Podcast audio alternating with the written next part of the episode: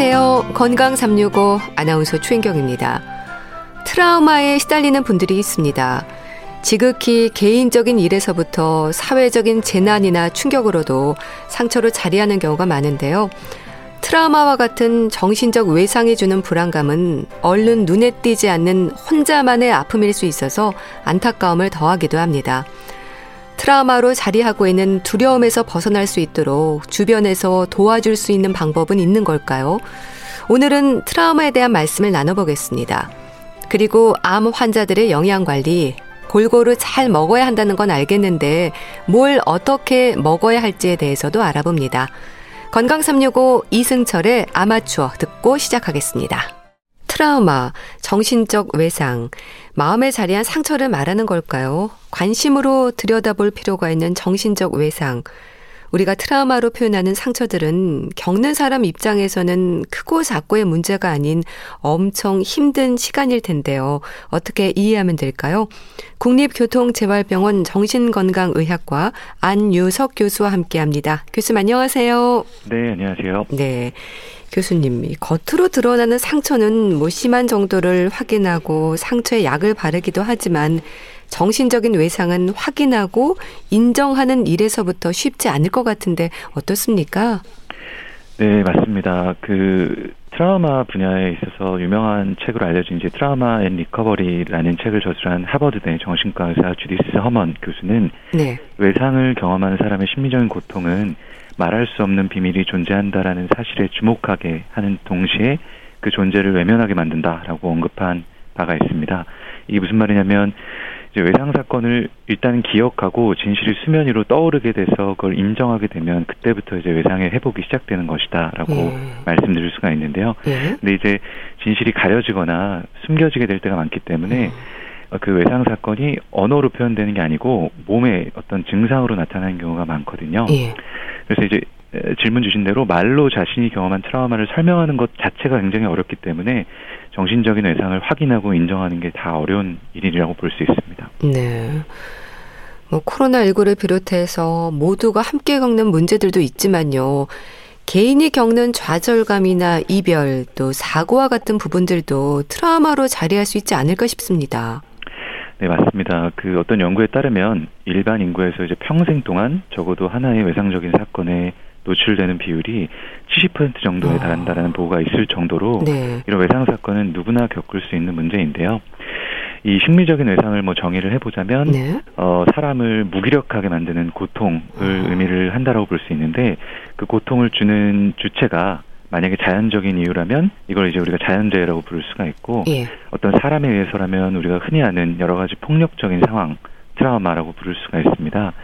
그래서 저희가 처음에 이 외상후 스트레스 장애라는 게 진단 편람에 등재되었을 당시에는 정의가 이제 일반적인 인간 경험의 범주를 넘어서는 어떤 일이라고 정의를 했었는데요. 네. 근데 지금의 기준으로 보면 뭐 어떤 말씀 주신 뭐 심한 좌절감이라든가 가정폭력, 성폭력 이런 문제들은 안타깝지만 너무 흔하게 일어나는 일이지 않습니까? 그렇죠. 그래서 요즘에는 이 옛날 과거의 정의대로 일반적인 경험의 범주의 바깥에 있다라는 정의가 어떻게 보면 틀렸다라고 볼 수 있을 것 같고요. 예.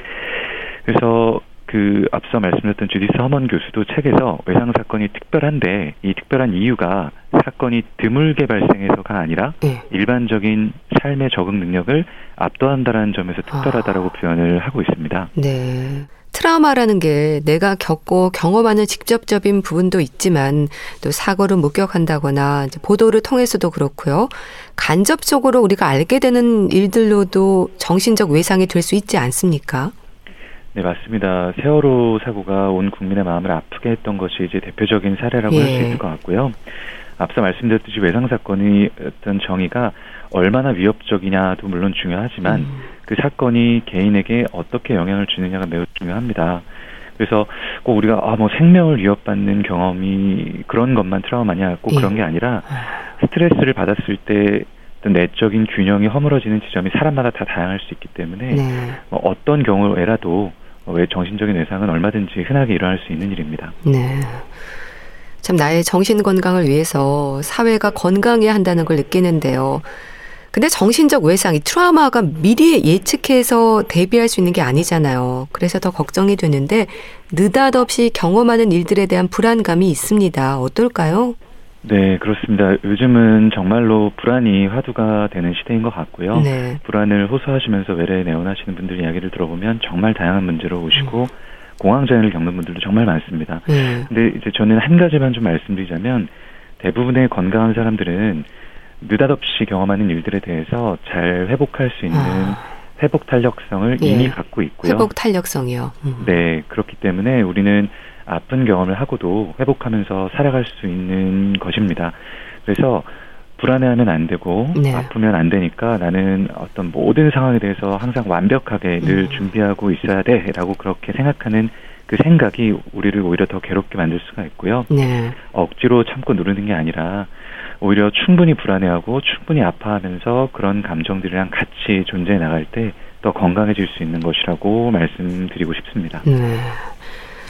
우리가 트라우마로 자리하고 있다, 뭐 트라우마로 남아있다는 표현을 하지 않습니까? 근데 우리가 살면서 경험하는 일들에서 늘 좋을 수만은 없잖아요. 그래서 잊으려고도 하고 잊혀지기도 하는데 정신적 외상은 그렇지 않은가 봅니다. 이게 우리 뇌에 박히는 건가요? 네, 이 질문에 대해서 제가 답변을 드리기 위해서 트라우마에 대한 연구의 역사를 잠시 말씀드리자면, 예. 어, 이제 여성에게 자주 발생하는 히스테리아, 그리고 음. 이제 전쟁 이후의 전쟁 신경증, 그리고 성폭력과 가정폭력 등을 통해서 심리적인 외상에 대해서 이때까지 많은 연구가 이루어졌었는데요. 네. 그 중에서 이제 프랑스의 피에르 자네라는 어, 연구자가 외상과 그리고 외상에 대한 기억에 대해서 언급한 부분에 대해 말씀을 좀 드려보겠습니다. 예. 우리가 경험하는 모든 것들은 일반적으로는 우리 뇌에서 이제 통합이 되게 되면서 우리 기억 속에 남게 되는데요. 근데 트라우마를 경험한 사람들은 격렬한 감정이나 강도 높은 정서적인 흥분이 동반되게 되고 이런 강한 감정들을 다루는데 어, 어려워하고 실패하게 되기 때문에 음. 우리 뇌 안에서 기억이 통합이 잘 되지 못하게 됩니다. 예. 그래서 이런 외상 기억이 동떨어지게 돼서 따로 남아 있게 된다라고 설명을 하는데요. 이런 기억이 우리 머릿속에서 이제 오랜 기억 시간 동안 남아 있다가 어떤 스트레스 상황이 닥치게 되면 여러 가지 공포 반응을 반복적으로 경험하도록 아. 만드는 게 바로 트라우마입니다. 예. 그래서 이런 반응 중에서 가장 격렬하게 우리한테 나타날 수 있는 것이 바로 우리가 해리라고 부르는 해리 증상입니다. 해리요. 네, 그래서 dissociation이라고 얘기하기도 합니다. 그래서 어, 남들이 봤을 때는 어, 별다르게 크게 문제가 아닌 것처럼 보이는 누군가한테는 말씀 주신 대로 굉장히 뇌에 남아서 음. 동떨어지게 남아서 오랜 기간 남아 있게 되고 네. 어 그래서 외상 사건이 될 수가 있고요. 그렇기 때문에 이거는 뭐 참는다고 의지만으로 어떻게 버틴다고 잊어버릴 수 있는 기억이 아니라고 설명을 해볼 수 있을 것 같습니다. 네. 그래서 또 잊은 줄 알았는데 잊은 게 아니었다는 말도 하는 것 같습니다. 그럼 트라우마로 자리하게 된 똑같은 상황이 오면 그대로 그게 살아나는 건가요? 네, 그럴 수 있습니다. 그래서 음. 우리가 참 아, 외상 사건을 뭐 압도당한 것이라고 저희가 또 표현을 해볼 수도 있는데요. 네. 그렇게 압도를 당해버린 다음에는 실제적인 위험이 끝나도 시간이 오래 지나도 굉장히 좀 변형되고 약간은 과장된 형태로 우리 머릿속에 남아서 지속되게 되는 경향이 있다라고 알려져 있습니다. 그래서 같은 상황이 닥치거나 심지어 변형돼 버렸기 때문에 전혀 다른 상황에서도 무언가 위협적인 느낌을 받게 될 때는 외상과 관련된 여러 가지 증상들이 나타날 수 있게 됩니다. 예. 그래서 이런 외상을 경험한 사람은 명확하게 잘 기억을 못 하는데도 굉장히 강렬한 어떤 정서 아. 반응을 경험을 할 수도 있고요. 네. 무엇보다 자기가 왜 그런지도 잘 모르는 상태에서 아. 굉장히 과도하게 각성되어 있고 과민해져 있는 상태로 그런 기분을 느낄 수 있게 되는 겁니다. 네. 이 트라우마에도 종류가 있을까요? 뭐 경중을 따질 수는 없겠지만 코로나19와 같은 우리 삶을 뒤흔든 일에서부터 모두가 놀란 대형 사고들 그리고 개인적인 경험까지 구분될 것 같은데 어떻습니까? 네, 그래서 우리가 누구나 생각할 수 있는 뭐 가정폭력, 성폭력, 납치, 테러, 전쟁, 재난사고, 어, 그리고 가까운 사람의 어떤 상실, 죽음 이런 것들을 일반적으로 큰 트라우마라는 개념으로 보고요. 네. 그런데 이제 small trauma라고 부르는 또는 요즘에는 마이크로 트라우마라고 아, 부르기도 하는데 네. 어, 누구에게나 일어날 수 있는 일들이죠. 그러니까 음. 자신감이나 자존감을 잃게 만드는 일상적인 경험들, 어린 시절에 뭐 친구나 가족들로부터 놀림받은 것들, 음. 무시당한 경험들, 그리고 이외에도 사소한 것들이 우리 기억 속에 남아서 정체성의 어떤 일부가 되어버린 그런 아주 사소한 기억들도 모든 트라우마, 상처 그런 것들이 트라우마가 될 수 있다고 설명할 수 있을 것 같습니다. 예. 코로나19로 이제 바이러스와 마스크에 대한 강박부터 사람들과 가까이 하는 것에 대한 불안감, 또 보도를 통해서 알게 되는 어린이 학대, 가정폭력, 이런 사건, 사고들이 많지 않습니까? 근데 사람에 따라 두려움으로 자리하는 크기가 다르긴 하겠지만 이런 것들이 마음을 참 힘들게 하는 것 같습니다.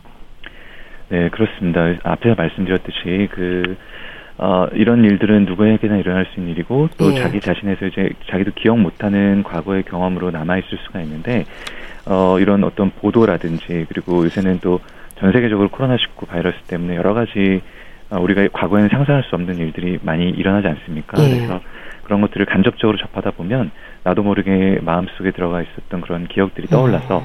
불안감들이 올라올 수 있고 그것 때문에 아 나도 왜 그런지 모르겠는데 요새 좀 불안해 우울해 그런 경험들을 하시는 분들이 정말 많은 것 같습니다. 예.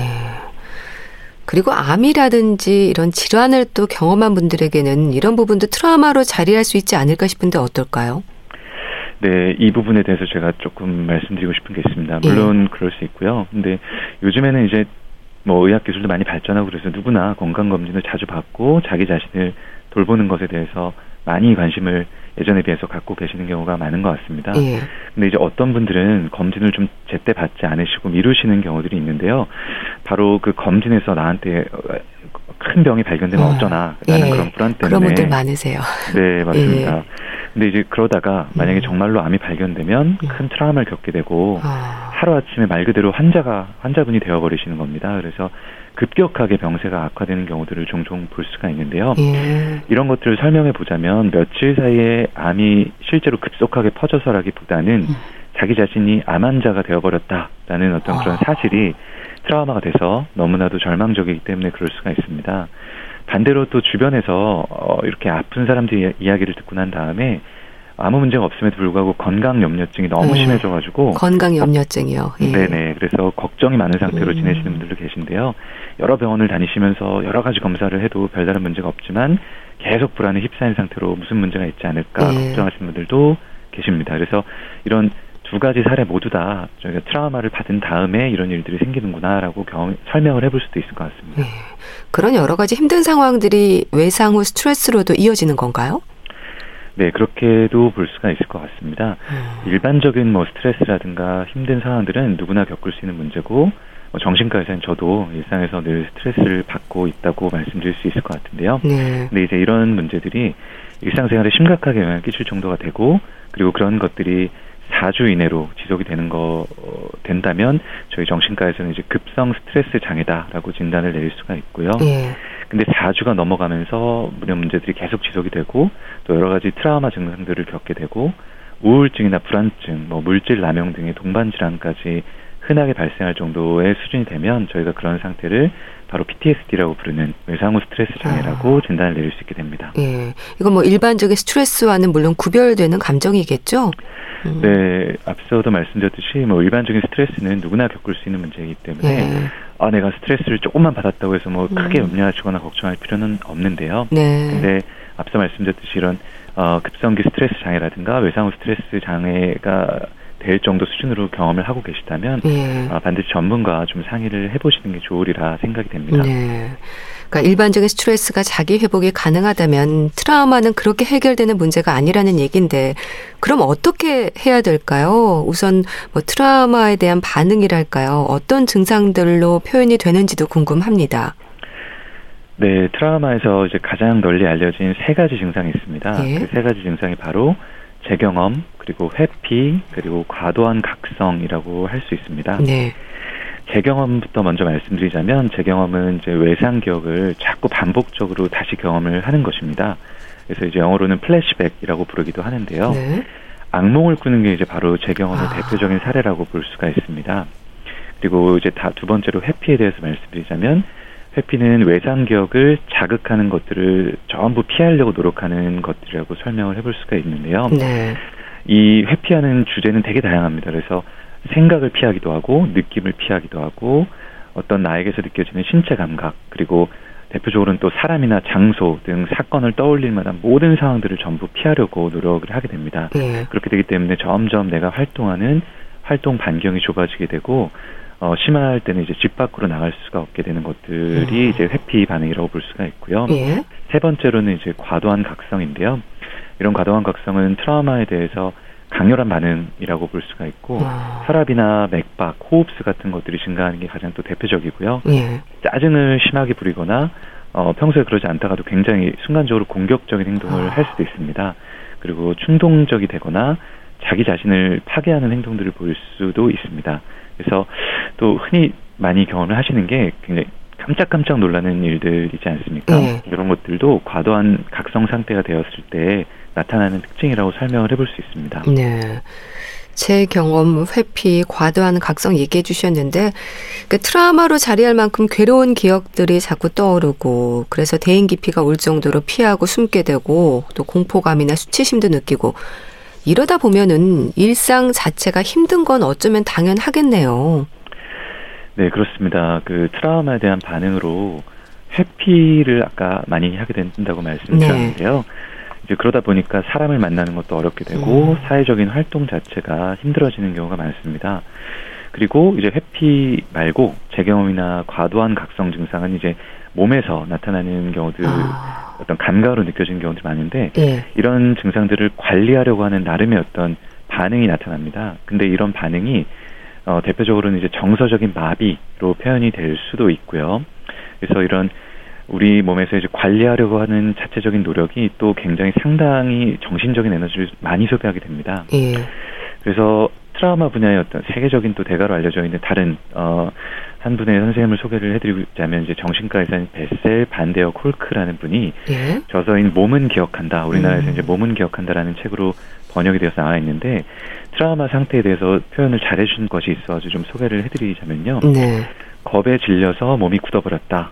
그리고 두려움에 몸이 얼어붙어 버렸다 라고 말한 바가 있습니다. 예. 이렇게 어떤 기능이 정지되어 버려서 몸이 마비되어 버렸고 어 그래서 공포와 트라우마가 어떤 느낌인지를 표현을 하는 그 부분이 우리가 트라우마에 대해서 좀 정확하게 설명을 하는 부분인 것 같아서 제가 좀 소개를 해드리는 거고요. 네. 이렇게 마비되어 버린 상태라면 당연히 정상적으로 음. 일상생활을 한다는 게 굉장히 어렵겠죠. 네. 네, 그렇게 말씀드릴 수 있을 것 같습니다. 이 경험한 트라우마의 양상에 따라서 나타나는 증상들도 다를 텐데요. 그럼 어떻게 해야 합니까? 뭐 괜찮다는 말로 위로가 되는 건 아니겠지만 그래도 가족이나 주변의 진심 어린 위로는 도움이 되지 않을까 싶기도 한데요. 네, 물론 저희 뭐 전문적인 치료도 중요하겠지만요. 예. 트라우마에 대한 여러 가지 연구에서 일관되게 나타나는 굉장히 중요한 요소가 바로 사회적인 지지로 음, 알려져 있습니다. 사회적인 지지요. 네, 그렇습니다. 그래서 안전한 그 유대 를 느끼는 관계 속에서 느끼는 어떤 지지받는 느낌, support를 받는 느낌이 스트레스와 트라우마에 제압되지 않도록 지켜주는 가장 강력한 요인이라고 알려져 있습니다. 예. 그래서 트라우마를 겪는 분들은 무엇보다 지금 자신이 안전하다, 지금 이 순간에 안전하다라는 느낌을 강하게 느끼는 것이 굉장히 중요한데요. 네. 그래서 만약에 어 여러분들께서 이제 주변에서 트라우마를 겪은 분들을 보게 된다면 뭐 인생이 좀 다 그렇지 않겠냐, 뭐 너만 힘든 게 음. 아니지 않겠냐라는 그런 말보다는 우선 안전하다라고 느낄 수 있는 환경을 만들어 주시는 게 훨씬 더 도움이 된다라고 말씀드릴 수 있을 것 같습니다. 예. 그리고 또 최근에는 트라우마에 대한 기억을 빨리 꺼내서 빨리 이야기를 해보고 잊어버리자라고 하는 그런 것보다는 음. 충분히 준비가 된 다음에 이야기해보는 것이 좋다라고 알려져 있기 때문에 네.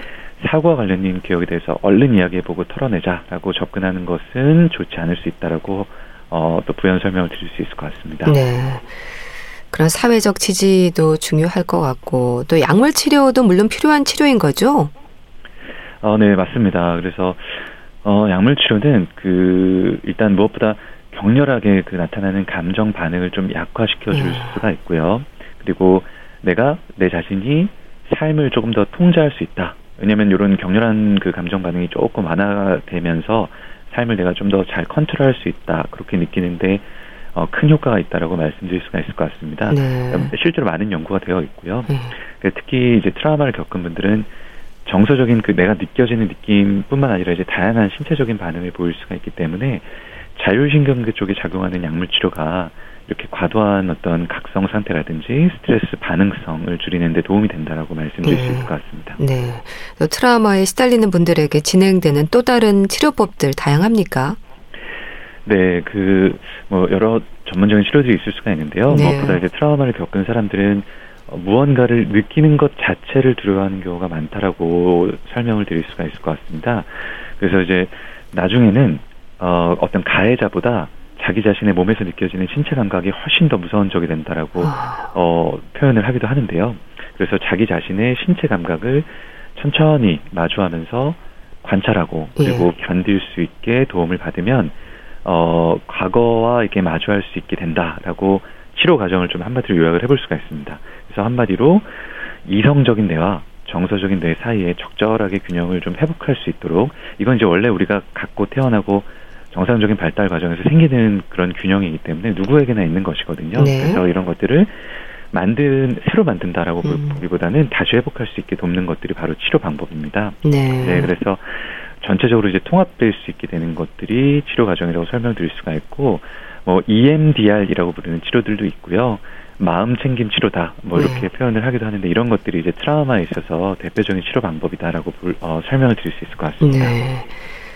몸으로 오는 아픔은 물론 또 마음의 상처에 대한 관심도 높아지고 있는데요. 교수님이 스스로 노력할 수 있는 조절법이랄까요? 그리고 본인뿐 아니라 가족과 주변 또 우리 사회가 함께 해야 하는 부분들까지 짚어주시면 좋겠습니다. 네, 그러니까 한마디로 그 트라우마를 경험하는 분들에게 가장 중요한 점을 좀 마무리를 말씀드리자면요. 네.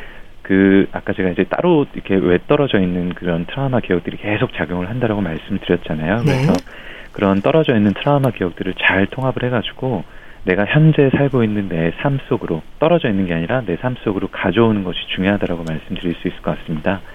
그래서 그러기 위해서는 누구나 경험을 할 수 있는 트라우마를 뭔가 이야기하면 안 되는 거, 표현하면 안 되는 거, 아니면 그냥 참고 견디면서 버티는 거라는 식으로 그냥 넘겨버리자라고 하면 안 될 것 같고요. 예. 어, 트라우마를 겪은 개인이 혼자 하는 게 아니라 우리 사회가 함께 견디고 안전한 느낌을 줄수 음. 있도록 그런 환경을 만들어 줄 수 있도록 노력하는 게 중요할 것 같습니다.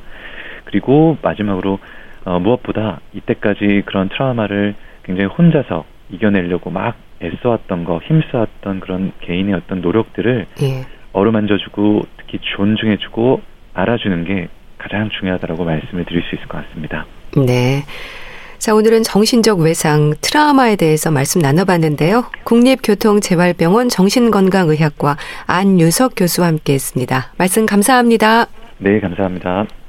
KBS 라디오 건강365 함께 하고 계신데요. 티아라의 Day by Day 듣고 다시 오겠습니다.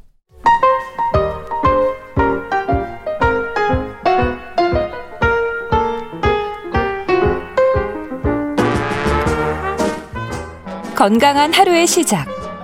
KBS 라디오 건강 365. 최윤경 아나운서의 진행입니다.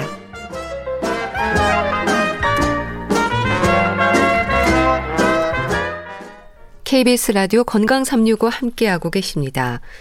지난주 이 시간에는 암 예방을 위한 건강 습관에 대한 말씀을 나눴습니다. 오늘은 암 진단을 받은 환자들에게 필수적인 식이요법과 관련해서 어떤 부분들에 신경을 써야 할지 알아봅니다. 분당 재생병원 영양내과 백현옥 교수와 함께합니다. 교수님 안녕하세요. 네, 안녕하세요. 교수님, 암 환자에게는 식이요법이 필수적이고 방법은 균형 잡힌 식사라고 들었습니다. 만약에 암 환자가 제대로 먹지 못하고 영양 공급이 불충분하면 암 치료를 시작하기도 어렵고요. 네. 또 감염증 같은 합병증이 잘 생기겠죠. 또 암 치료로 발생하는 여러 가지 문제점들이 또 있습니다. 수술을 받으면 조직 손상을 직접 받잖아요. 네. 그리고 항암 치료나 방사선 치료로 인한 부작용 또한 여러 가지가 생기기 때문에 네. 이런 것들에서 회복하거나 극복하기가 매우 어렵게 되겠죠. 근데 만약에 특정 음식이나 영양소가 암을 각별히 잘 치료하는데 정말 도움이 된다면 음. 굉장히 쉽겠습니다. 그것만 음. 먹으면 되니까요. 아, 네. 근데 유감스럽게도 그런 식품이나 영양소는 없습니다. 골고루 다양한 음식을 드시는 균형 잡힌 식사로 좋은 영양 상태를 유지하는 것 이것이 가장 중요합니다. 네. 근데 암 환자는 잘 먹어야 한다는 말도 하지만요. 또 실제로는 영양실조의 위험이 있다는 말이 있을 정도로 이것저것 먹지 말라는 것도 많지 않습니까? 맞아요. 암 진단 받자마자 예. 많은 분들이 병원 문 밖을 나서면서 아, 나 이제부터 채식만 할 거야. 네. 고기 먹지 말아야겠다. 그러니까요. 하는 분들도 많이 계시고요. 또 일부에서는 또 식품과 암의 관계를 과장 해석해 갖고 예. 마치 특정 식품이 암을 치료할 수 있는 것처럼 막 주장을 하기도 하죠. 그래서 그렇게 암 환자가 특정한 식품이나 영양소만 섭취하고 있다면 어떤 영양소는 과잉 섭취가 될 수도 있지만 예. 다른 중요한 영양소와 열량이 결핍 상태가 되면 결국 한 가지라도 부족하면 몸의 상태는 정상이 될 수가 없거든요. 네. 그래서 환자에게 나쁜 영향을 줄 수가 있습니다. 네. 그렇게 특정 영양소나 뭐 식품들에 대한 집착이 아니라 이제 올바른 정보가 필요할 것 같은데요. 암 환자들 역시 뭐 적정 열량이라든지 고른 영양소의 섭취는 필수적이겠죠. 물론입니다. 암 환자는 질병 과정 자체 그리고 치료 과정에 의해서 다른 질환보다 영양 불량의 가능성이 매우 높습니다. 네. 또암 질환 자체로 암 악액질 이게 전신 소모 상태 아주 피골이 상접한 그런 음. 모습인데요. 예. 이 상태가 바로 생명에 치명적인 영향을 줄 수도 있고요. 또 치료 과정의 부작용 또한 영양 상태에 좋지 않은 영향을 미칩니다. 음. 그래서 암 환자의 경우는 무려 40 내지 80%가 조사를 해보면 영양불량 상태에 아. 해당한다고 하죠. 네. 그래서 영양불량 상태가 되면 질병도 악화되고요. 사망률도 증가시킵니다. 따라서 개별적인 영양 요구량에 맞춘 적정 열량과 그리고 골고루 고른 영양소의 섭취는 정말 암 환자들한테 필수가 되겠습니다. 네. 그래서 균형 잡힌 식사가 곧 건강식일 텐데요. 근데 암 환자들에게만 필요한 뭐 특별한 음식이라든지 영양소가 따로 있는 건 아니지 않습니까? 맞습니다. 오늘 정답만 말씀하시네요.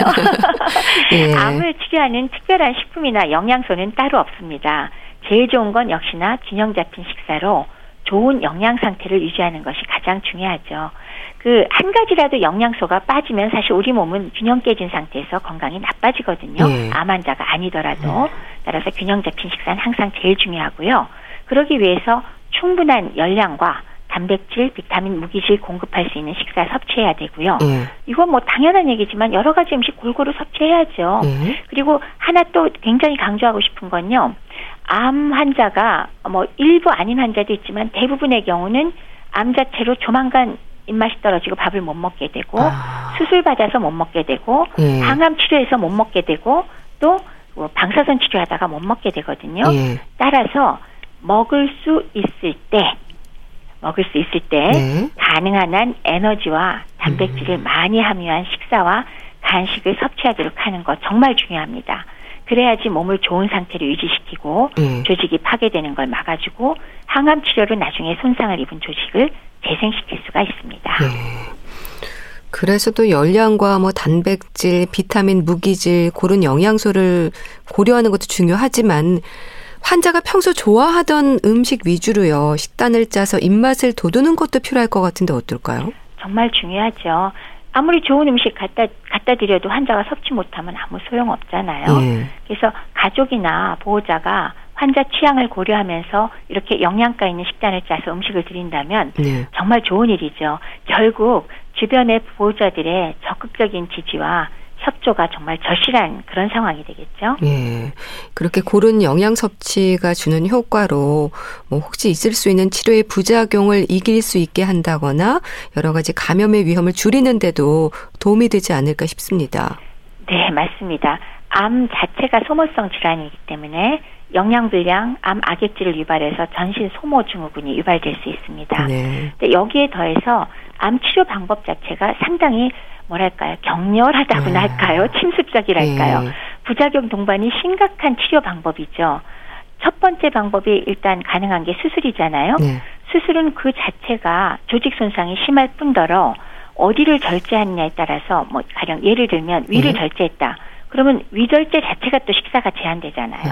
그리고 영양 흡수도 어렵고 그다음에 수술에 이어서 들어오는 항암제 혹은 방사선 치료는 점막과 면역계 손상이 아주 심해질 수 있습니다. 예. 따라서 구역질도 심하고 구토, 설사 이런 거 아주 흔하고요. 이렇게 면역계 손상이 심해지면 폐경 같은 감염 합병증 정말 흔하게 되겠습니다. 근데 만약에 영양 상태가 좋지 못하면 이런 부작용이 더 쉽게 심하게 발생하기도 쉽고요. 예. 여기에서 회복이 되겠어요? 재료가 없는데. 음. 따라서 고른 영양 섭취를 하셔야 부작용 발생을 경감시키고 회복에 도움이 됩니다. 네. 또 암으로 항암 치료를 받는 환자들에게는 이제 손상된 세포의 재생에도 관심을 가져야 하지 않습니까? 이런 부분에서도 영양은 중요하죠. 그렇죠. 일반적인 항암제가 암세포만 딱 집어서 잡아주면 좋은데 실상은 그렇지 못하죠. 네. 정상 인체 조직 중에서도 세포 분열이 왕성하게 일어나는 세포도 함께 손상을 입거든요. 대표적인 것이 점막세포하고 골수세포입니다. 음. 위장관 점막이 손상되니까 입속 다 헐어버리고 예. 토하고 음. 설사하고 구역질 나고 또 골수세포가 손상되니까 면역력이 떨어지고 거기에 더해서 또 탈모 같은 것도 함께 생길 수 있고요. 네. 감염증 잘 생길 수 있잖아요. 이런 것들을 전부 회복하려면 당연히 재료가 있어야 됩니다. 영양적인 측면에서 그래서 중요합니다. 네. 또 면역력 역시 암 환자들에게는 챙겨야 하는 부분일 텐데요. 근데 백혈구 수치를 뭐 올려준다거나 하는 음식은 따로 없지 않습니까? 근데 그렇다더라 시게 음식들이 현혹되는 경우도 많은 것 같아요. 그러니까 현혹되지 않아야죠. 네. 백혈구 수치를 올리는 특별한 음식 없습니다. 음. 그리고 인체의 영양분이 충분하고 예. 더 이상 자극을 주지 않는 한은 백혈구 수치는 시간이 지나면 자연히 회복됩니다. 네. 그래서 다양한 음식을 골고루 섭취하고 고칼로리, 고단백질 음식을 드시는 것이 도움되고요. 아주 급성으로 면역력이 저하된 경우나 먹기 힘들 때는 어, 의료적인 상담과 영양 상담을 함께 받는 게 좋습니다. 이것이 오히려 더 조심해야 할 일이죠. 예. 고칼로리나 고단백질의 음식을 좀 섭취해주면 순간적으로는 도움이 많이 되겠네요. 어, 지금 그것마저 섭취를 안 하시면 회복되는데 도움이 안 되죠. 네. 근데 이런 생각도 듭니다. 암 환자가 식욕이 왕성하기는 사실 어렵지 않습니까? 환자의 식욕에만 의존할 게 아니라 또 보호자들이 살펴야 하는 부분도 있지 않을까 싶은데요. 그렇죠. 암 환자는 그 질환 자체도 입맛을 떨어뜨리고요. 앞서 말씀드린 항암 치료나 방사선 치료 같은 것들이 더욱 식욕을 저하시키죠.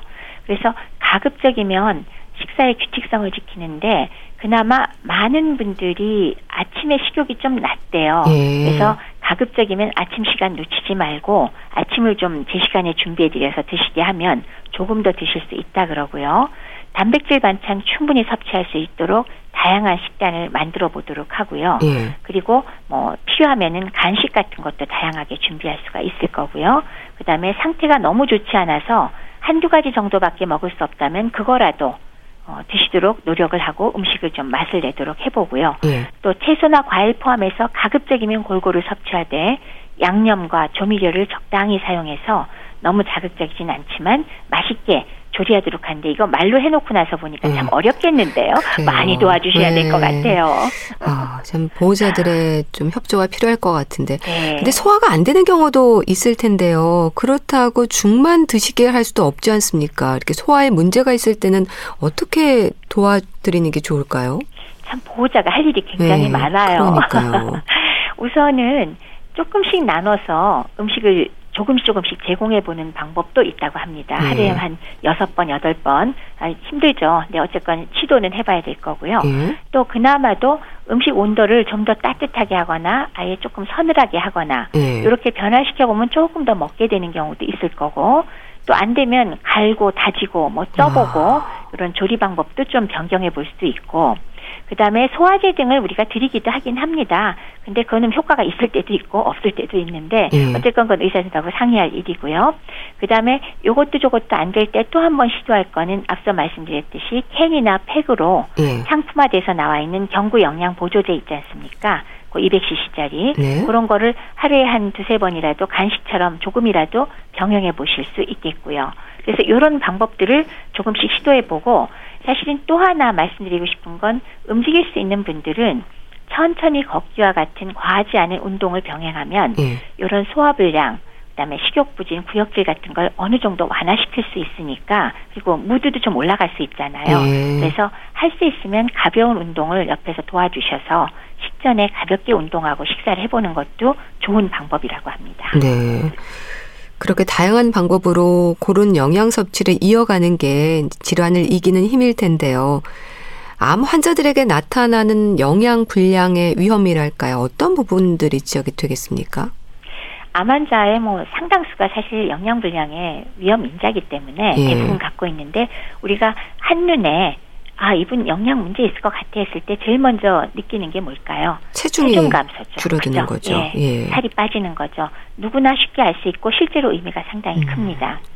식욕 부진에 의해서 물론 섭취량이 감소해서 체중 감소는 동반될 수 있지만 예. 실제로 암의 경우는 암 자체가 소모성 질환이기 때문에 그걸로 인해서 체중 감소가 굉장히 심하게 어, 발생할 수가 있어요. 그래서 이런 경우에 영양 불량을 염두에 두고 어, 반드시 적절한 영양 평가를 하고 예. 영양 치료 하셔야 될 거고요. 여기에 더해서 영양 문제가 있으면 당연히 기운도 빠질 거니까 피로감, 그다음에 단백질이 부족하니까 여기저기 부을 수도 있을 거고 예. 또 허약 상황이 될 수가 있겠습니다. 음. 체중이 감소하는 것에 신경을 써야 하는 이유를 좀 더 자세히 짚어주시죠. 음. 의도하지 않은 체중 감소, 그러니까 내가 일부러 살 빼지 않았을 예. 경우에 체중 감소는 원래 영양 불량을 의심하는 첫 번째 지표입니다. 아. 암의 경우는 식사량 감소가 그 원인이 되기도 하지만 예. 실제로 정상적으로 먹고 있어도 체중이 팍팍 줄어드는 경우가 있거든요. 암 환자의 경우. 네. 요거는 이유가 어, 암세포가 굉장히 비효율적으로 에너지를 소비하거나 하는 아. 것이 하나 이유가 되고요. 예. 그 다음에 단백질과 지방 대사가 변해버려요. 그래서 근육의 단백질이 빠져나가고 또 체내 지방량도 같이 빠져버리기 때문에 상당히 빠른 시간 안에 체중이 빠지는 것을 볼 수가 있습니다. 그래서 급격한 영양 불량이 진행되는 상황이 돼버리기 때문에 예. 일반적으로 식사량이 적어서 오는 말하자면 그 외 단식이라든지 예. 이런 경우에 굶어서 체중 감소하는 것과 전혀 의미가 다르다는 거 염두에 두시고 영양 불량이 매우 급격하게 대사적인 측면에서 진행된다는 거 염두에 두고 우리가 신경을 써야 되겠습니다. 예. 이 암 환자들에게 필요한 영양에 있어서 그러면 관리나 점검은 어떤 방법으로 확인할 수 있을까요? 나타나는 이런 증상으로 결핍을 알 수 있는 건가요? 영양 평가에는 어, 그 병력을 일단은 우리가 들어보는 것이 있을 거고요. 예. 그다음에 영양 관련 식습관과 섭취량을 조사해야 되고요. 또 신체 계측과 혈청 생화학적 검사로 영양 상태를 평가하고 개인의 영양 요구량과 환경에 맞춰서 영양을 제공합니다. 특히나 경구 섭취가 불충분할 경우에는 예. 경구 영양 보조액을 간식으로 사용하거나 관급식, 어, 그러니까 즉 경장 영양이나 혹은 주사제를 이용하는 정맥 영양도 음. 고려하여야 합니다. 예. 급할 때는 그런 것들도 같이 곁들여서 해주는 그렇죠. 게 좋겠군요. 네. 예. 그렇습니다. 암 환자들의 식단에서 좀 지켜야 하는 부분들이랄까요? 어떤 게 있는지 짚어주시죠. 어, 우선 앞서 말씀드렸듯이요. 암이라는 말 듣자마자 병원 바깥으로 나가면서 즉시 음. 나 지금 채식이야. 음. 그거 또 순수 잡곡밥만 먹는 거 네. 이거 사실은 위험합니다. 그런 분들이 많으시지 네. 않으신가요? 매우 많으셔요. 네. 근데 실제는 암 치료하기 위해서 수술도 해야 되고 네. 항암제도 써야 되는데 상처 회복을 위해서도 단백질 필요량이 증가하잖아요. 예. 그리고 더군다나 필수 아미노산 공급이 필수인데 고기 완전히 끊어버리면 원활한 회복은 절대로 불가능합니다. 따라서 적절한 동물성 단백질 꾸준하게 일정량 섭취를 꼭 하시는 거 요거는 꼭 말씀드리고 싶고요. 네.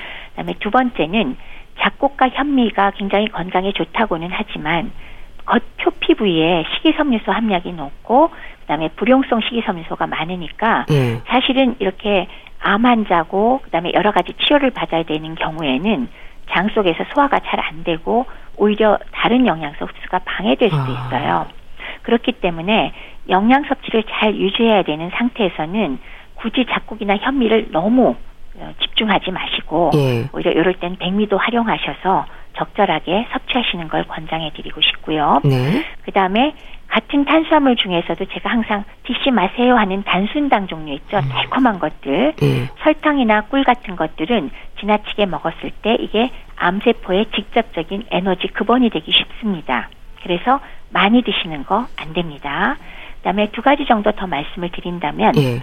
유방암 환자 중에 일부 환자는 콩을 너무 많이 섭취하면 이게 에스트로겐 리셉터가 양성인 사람들의 경우인데 어. 콩을 너무 많이 섭취하면 오히려 암의 예후에 좋지가 않을 수 있습니다. 네. 그리고 면역력 증진을 위해서 여러 가지 색깔의 채소를 드시면 식물에 다양한 파이토케미칼을 섭취하게 됩니다. 예. 즉 녹차의 카테킨이나 블루베리의 진한 색깔의 안토시아닌, 양파 껍질의 퀘세틴, 두부의 이소플라본, 또 노란색 커큐민 같은 것들이 있는데요. 예. 이런 거를 뭐 여러 가지 방법으로 드시게 되면 면역력 증진에 도움이 되니까 예. 드실 수 있는 방법을 강구하셔서 많이 드시면 좋습니다. 네.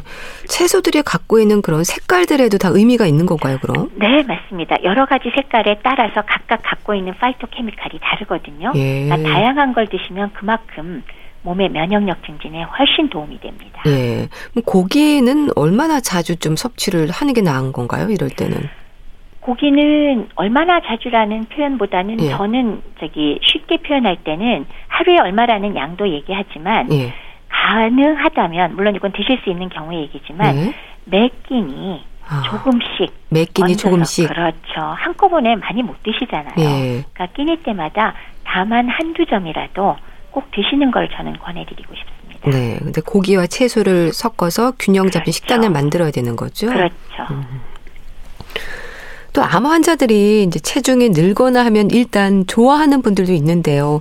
비만은 어떻습니까? 암 환자들에게도 피해야 하는 부분일 것 같기도 한데요. 네. 일부 맞기도 하고요. 네. 살이 찌거나 빠지는 것 자체가 영양 섭취하고 아주 밀접한 관계가 있고요. 네. 또 과다한 영양 섭취가 체중 증가를 일으켜서 질환에 나쁜 영향을 줄 수 있죠. 그리고 실제로 비만한 사람이 암에 말리는 많이 걸리는 거 잘 알려져 있잖아요. 네. 정상인 대비 무려 1.5배 정도. 근데 일반적으로 암 환자는 체중 증가보다는 감소하는 것이 흔하긴 하죠. 네. 그러니까 영양 부족한 경우가 많다는 뜻입니다. 네. 여기서 좀 예외적인 경우가 있긴 있어요. 특히 유방암 환자의 경우는 사실은 다른 암과 많이 다르게 체중이 증가하는 경우를 볼 수가 있습니다. 아. 그래서 유방암은 수술 이후에도 체중이 증가할 경우에 질병 진행에 좋지 않은 영향을 줄 수도 있고요. 예. 또 정상적인 반대쪽 유방에 오히려 또 유방암이 2차적으로 걸리는 경우도 있기 때문에 늘지 않도록 적절한 체중을 유지하도록 각별한 주의가 필요하겠습니다. 네. 조리법에 있어서는 신경 쓸 부분이 없을까요?